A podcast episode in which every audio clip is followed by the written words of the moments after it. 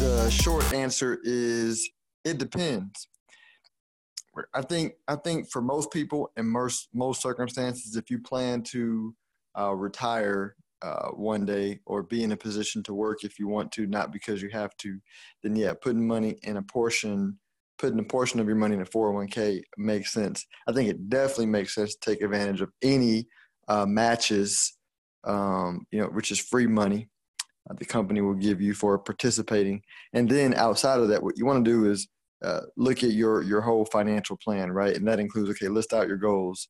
Uh, you know, what are the what are the thing all the things you want to do with your money? Do you plan to start a business in the next, you know, one to ten years? Do you um, want to fund college for your kids? Right, how much uh, do you, you know, how much money you got to do you need to save uh, to hit those goals that are non-retirement goals? How much money do you need to save uh, for your retirement goals, right? And establish different buckets because money that goes in your 401k is going to be tied up until 59 and a half uh, unless you want to pay penalties. Um, and, and, so, you know, I've met a, quite a few folks that had a bunch of money in the 401k, but they, you know, 20 years into their career decided, hey, I want to do something else or I want to start a business. And they didn't have any liquid money uh, to back uh, their business or their lifestyle uh, while they're building their business because all their money was in their 401k. And so, you know, I know that it's really hard to know what you're going to want to do two years, three years, four years, 10 years from now. But when you're building your financial plan, you want to model it out. Like, model out how much you need for each of those goals.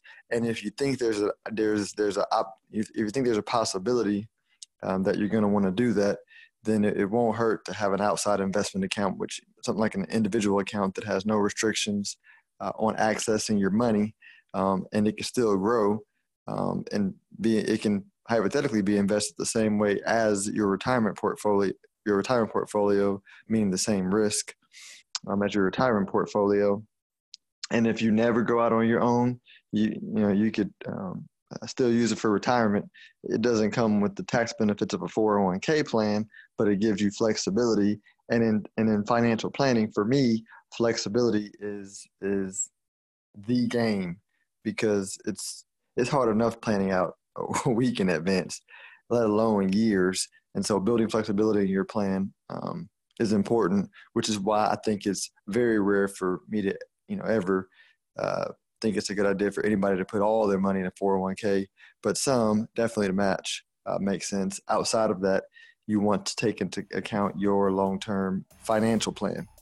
Uh, hope this helps somebody, but again, this is not meant to be investment advice. This is for educational and informational purposes only, not meant to be financial advice uh, either. The investments involve risk.